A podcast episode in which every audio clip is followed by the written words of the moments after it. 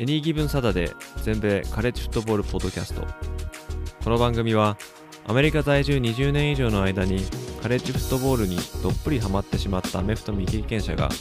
このスポーツの素晴らしさを素人の目線で伝えていくポッドキャストです。NFL のことは知っているけれどカレッジフットボールのことはよくわからないという方やもっとカレッジフットボールのことを知りたいという方に少しでも有益な情報をお伝えしていきます。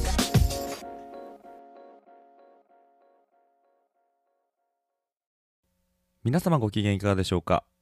全米カレッジフットボールファンサイトエニーギブンサタデーのポッドキャストです。今回のエピソードはコンオフにルイジアナ州立大の新ヘッドコーチに就任したブライアン・ケリー監督についてのお話です。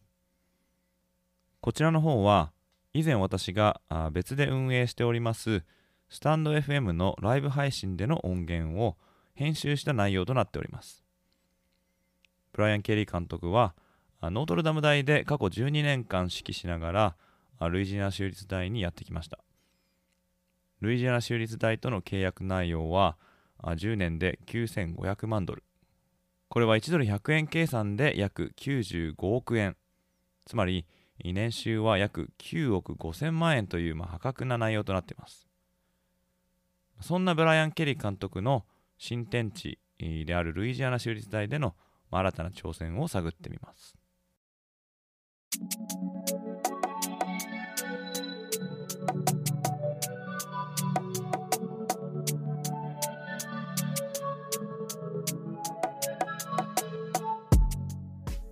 私が運営しておりますウェブサイト、エニギブンサタデー。で、こちらの方でも、このブライアン・ケリー監督がノートルダムに行ったっていう話はちょっとしたんですが、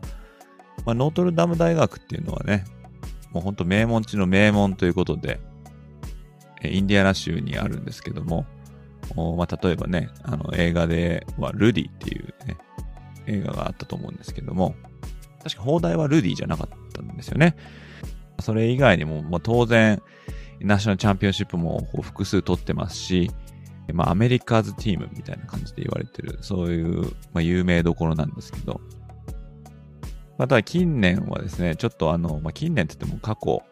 そうですね、まあ、20年、30年ですかね。まあ、周りのリクルーティング戦争にちょっとこう、引きを取る形でちょっとこう、戦力落ちてまして、でなかなかこう上の方に来れなかったんですけども、でもこのブライアン・ケリー監督が就任してから、まあ、徐々に上向きになりまして、で、カレッジフットボールプレイオフには2回ですね。あとその前身の BCS ナショナルチャンピオンシップ、この時も一度だけ、2012年とかだったと思うんですけども、に出場と。まあ、残念ながら優勝はできてなくて、最後に優勝したのは確か1988年とかだったと思うんですけど、だまあ天下は取れてないんですけども、まあ、その、かつての、ちょっとこう、低迷してた時期よりは、だいぶこう復活して、トップ10に穴を連ねるぐらいまでこう復活してきたんですね。まあ、その、まあ、原動力となったのが、まあ、多分このブライアン・ケリー監督の存在だったと思うんですけど、まあ、この監督がですね、このノートルダムっていう名門を去って、このルイジアナ州立大っていうところに行ったと。まあ、これはですね、本当に青天の霹靂じゃないですけど、まあ、青天の霹靂だと思ってるのはもう選手たちだと思うんですけどね、ノートダム大の。まあ、周りから見ても、も本当にこう、急に降って湧いたみたいな感じで驚かされましたけどね。何がまず驚いたかっていうのは、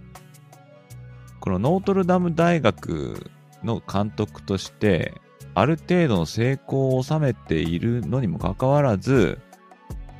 その名門と言われる大学を出ていくっていうことですね。引退じゃないですからね。引退で出ていくんじゃなくて、他のチームに行くってことですから。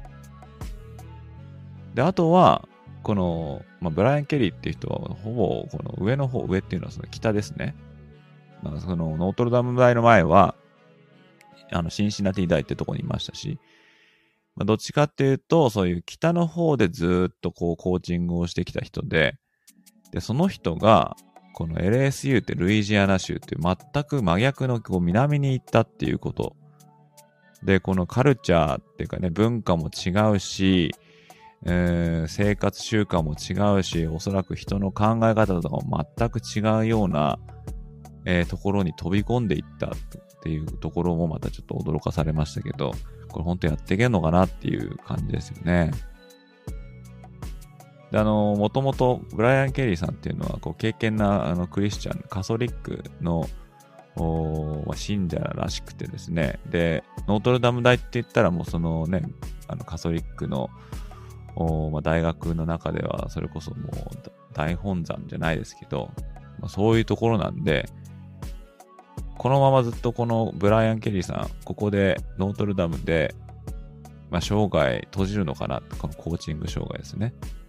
と思ってたのに、このあの LSU に行ったっていう。まあね、LSU はもちろん強豪チームですし、まあ、お金もあるし、ブランド力もあるし、っていう面では、まあ、確かに、えー、引けは取らないと思うんですよね、ノートルダム大と。ただそのノートルダム大を、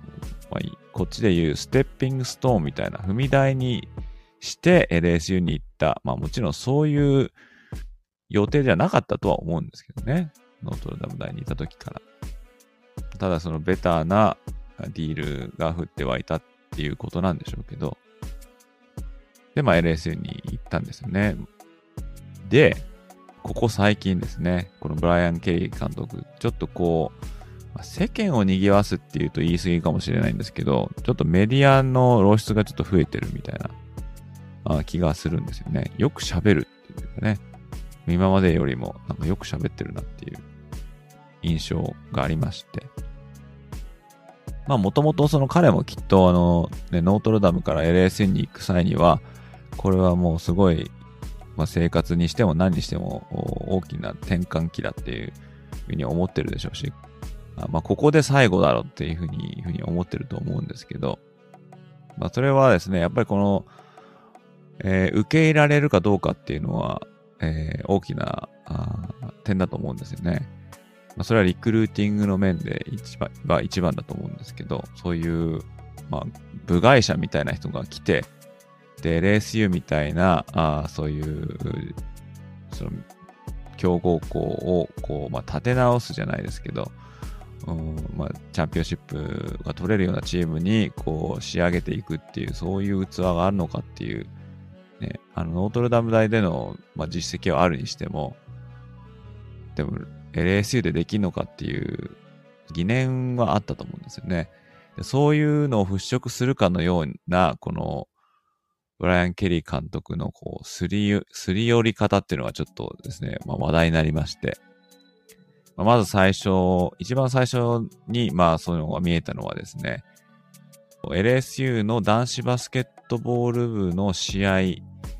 のハーフタイムに、えー、まあ、登場した時ですね。で、大体あのアメリカンフットボール、カレッジフットボールの監督が新しい大学に来ると、そのオフシーズンっていうのは大体男子バスケ回しないし、女子バスケのシーズン真っ只中なんですよね。で、そこにはだいたいこのファンとか在校生とかが集まって応援しますから、そこで新しい監督のお披露目っていうのは、まあ結構都合がいいんで、あよくあるんですけど、で、そのブライアン・ケリー監督も、まあそこ登場して、まあ、マイク片手にですね、コートのど真ん中でこういろいろ喋るんですね。で、その喋った時のアクセントが、まあ、南部なまりっていうか、ルイジアナ州なまりの英語だったということなんですけど、まあ、誰が聞いても、フェイクなまりだっていうのが、もうバレバレだったみたいで、まあ、ちょっとうまく説明できないんですけどね、まあ、こ、こもるっていうんですかね、こう、あんま口をちゃんと開けないみたいな、こう、はっきりしないような喋り方なんですね、南部って。だ聞きづらいっちゃ聞きづらいんですけど、でもこのノースから来てる人が、サウスの鉛を地元のためにそういうことしたと思うんですけど、で、これが賛否両論でですね、どちらかというと、あまりこう受け良くなかったと思うんですけど、っていうのは、もうフェイクがバレバレだったからってことですね。多分おそらくですけど、まあ、私はあの、日本の出身は関東なんですけどね。でも関西の方が、まあ、よく言うのはね、関東人のこのエセ関西弁には無視術が走るみたいなよく聞きますけど、だからね、その関東人が、なんでやねんみたいなことを、こう、それっぽく言ったとしても、ね、向こうの関西の方からしてみれば、わっていう、何みたいな、そういう風に聞こえるっていうことですよね。多分おそらくそういうことに似たことだったと思うんですけどね。このブライアン・ケリーのこう南部なまり。まあ、もうあからさまにこうすり寄ろうとしてるとこが丸々、丸見えだったっていうとこみたいなんですけど。で、あとはですね、リクルーティングしてるときにですね、これちょっと名前覚えてないんですけども、確かラインバッカーの子だったと思うんですよね。で、彼はまあ、四つ星か五つ星かちょっとわかんないですけど、まあ、それなりにこう能力のある高校生で、まあ、ブライアン・ケリー監督は LSU にこう彼を勧誘してたと。で、その勧誘した際に、なんかとてつもなくブライアン・ケリーっぽくないダンスを、この、えー、リクルートの子と一緒に踊ってるっていう。で、これを見たときには、何してんのっていう風に映ったんですよね。で、さっきも言った通りですね、もう軽々なクリスチャン、クリスチャンだからって別に、ね、悪ふざけしないとか、こう、はめ外さないってことじゃないですけども、でも本当にそう、それっぽくなくて、あもうなんだろう、必死かお前はみたいな、そういう感じなんですよね。で、結局ですね、この、ラインバッカーの子アラバマに、あの、行くっていうふうにあの、正式にサインしてしまったんで、このブライアン・ケリー監督は踊り損ねてしまったんですけどね。まあそんな感じで、頑張ってる感がすごい、こう、もう見え見えというか、無理してる感っていうんですかね。まあそういうのが、まあありまして、ノートルダムを出たこの出方っていうのはもう、あの結構批判が起きて、大学生がまあ、彼らには直接行ったらしいんですけど、ただその LSU に、まあ、行くって決まった後に、急遽、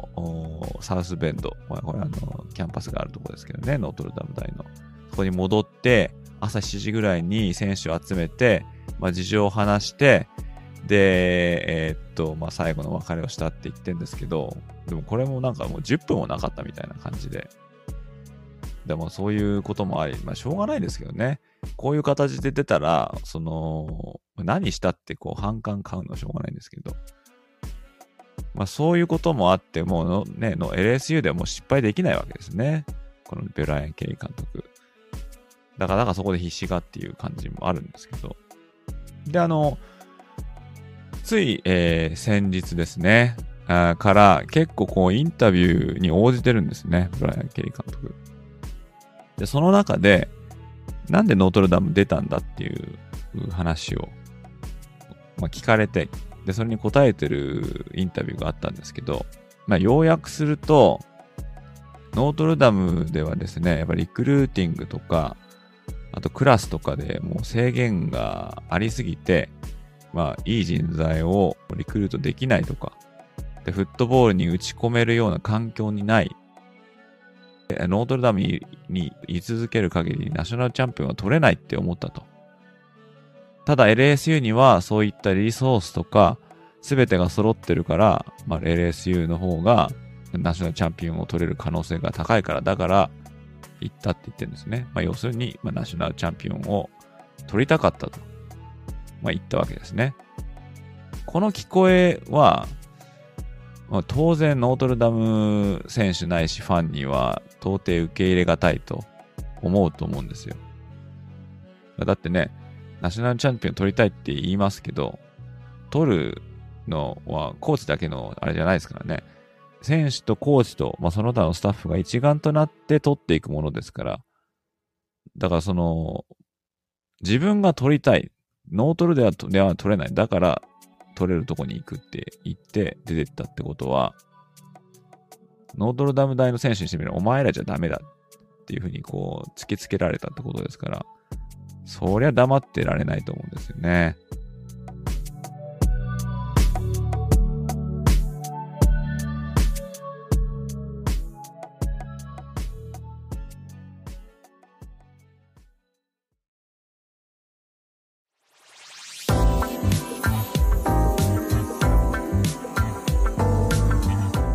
で、このインタビューが出た直後ですね。これノートルダム大学の公式、フットボール部の公式ツイッター。これ何書いてるかって言ったらですね、まあ、選手が一生懸命これ練習してる、まあ、スプリングトレーニング中ですからね。で、その写真のところに、No excuses here って書いてあるんですね。No excuses here. まあ、excuse っていうのはまあ言い訳とかってことです。弁明とか。そういうことですね。だから、そういう言い訳はないとか、言い訳しないとか、そういうことだと思うんですけど、これは、まあ、もちろん、ブライアン・ケリー監督に言ってるとはどこにも書いてないんですが、タイミング的に見て、このツイートは、このブライアン・ケリー監督に向けた、まあ、アンサーツイートっていうんですかね。うん、俺たちは、えー、そんな言い訳通用しないと。ね、やれ、リクルーティングに制限があるから勝てないとか、やれ、クラスの、まあ、制限が厳しすぎて選手がフットボール部の活動に集中できないとか、そういうことを言い訳にはしないっていう、そういう意気込みだと思うんですけど、まあ、これは面白いなと思いましたね。まあ、わかんないですけどね。ひょっとしたら違うかもしれないですけど、そのブライアン・ケリーに向けたことじゃないかもしれないですけど、もうこの非日的なことを考えると、おそらく、それの、まあ、アンサーツイートだったんじゃないかなって思って。まあ、ノートルダム大はですね、現在、マーカス・フリーマンって監督、まあ、若いですけど、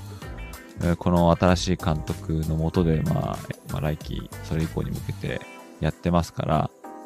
まあ、どうしたって、あのー、肩入れたくなりますけど、で、この、あの、ノートルダム大の、まあ、春季トレーニング、ここにですね、えー、登場したゲストがおりまして、それが、あ元 LSU の監督だったエド・オルジェロンって人ですね。でこの人が、この人今あのね、えー、そういうフットボールのコーチング活動とかしてなくて、まあ、いろんなとこにこう結構顔を出したりとかしてるみたいなんですけど、ちょっと前はあのマイアミ大のなんかクリニックかなんかにゲストで呼ばれて、えー、なんか喋ってたみたいですけどね。で、今回はノートルダム大を訪れて、で、選手を目の前にちょっとスピーチしてたコーチングスタッフ、まあ、マーカス・フリーマン監督以下のコーチングスタッフ並びに、まあ、この今いる選手たち、えー、この存在があれば、いつかは天下取れるだろうあいつかわかんないけど、絶対、えー、君たち天下取れる、そういうふうに思うよっていうスピーチをしてるんですよね。でこのエドール・ジェロンって監督ですね。えー、まあ、たったの、まあ、4年ぐらいで LSU を追われてしまったんですが、えー、2019年にはですね、えー、ジョー・バーローとか、ジャマ・チェイスとか、ジャスティ・ジェファンソンとかを要して、えー、ナショナルチャンピオン取ってるんですよね。で、その1年後、ないし2年後ですね、に解雇されてしまうと。まあ、そういう監督さんなんですけど、まあ、あの実際のところ、ヘッドコーチとしての力量は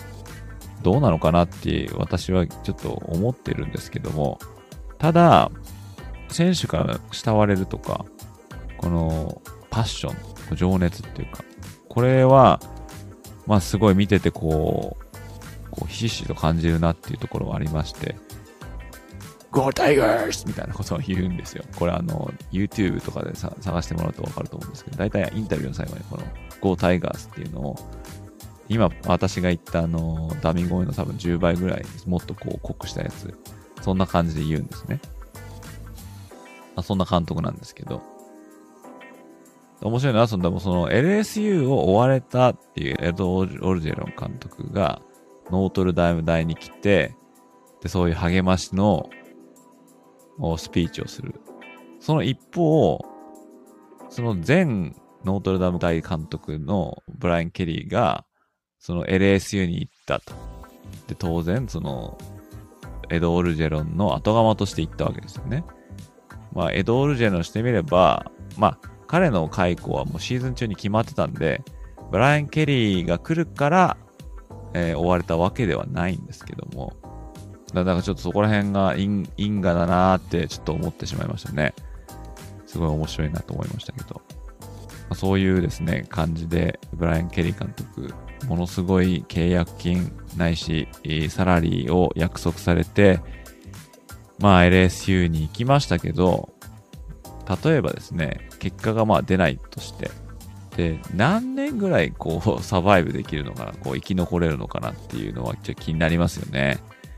まあ、いかにノートルダム大を波立ったチームから現在のところまで押し上げた、まあ、この手腕があるとしても、LSU のファンベースなり、ないし講演会の人たちの忍耐がどれぐらいと持つのかっていうか、まあ、いきなりね、優勝しろっていうのはちょっと難しいのかもしれないんですけど、でも、ね、ものすごいあのサラリーもらってますし、リソースありますし、リクルーティングでも素晴らしいクラスを何年もこう、ように送り出してますから、あんまりこう、いそれこそ言い訳はできないですよね。だからその、3年経っても、例えば、アラバマとか、テキサス A&M とか同じ、えー、西地区にいる SEC のですね、西地区にいるチームに勝てずに、えー、地区優勝すらできない状況が3年続いたら、もう、ああ、こいつダメだって切られてしまうかとか、どれだけ成功を収められるかっていうのもそうですし、結果が出るまで何年ぐらい、こう、指揮を任されるかなっていう。で、こういうのも非常に気になりますね。まこれだけの期待度を背負ってきてお金もものすごいもらってますし、で、この状態で一体何年やれるのか。感覚的、肌感で言うと、あんまりこう、うんって思ってる人の方が多いような論調ですけど、まあ、あとはそのね、ノートダム大をこう、出てしまったっていうので、ちょっとこう、ヒールではないけど、あんまこう、いい印象がないっていう。多分、今年ないし来年ぐらいにそれなりの結果を残さないと、ほれ見たことかっていうふうに言われてしまうと思うんですよね。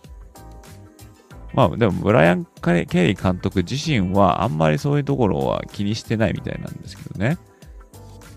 まあだからどうなるかっていうのはすごい気になりますよね。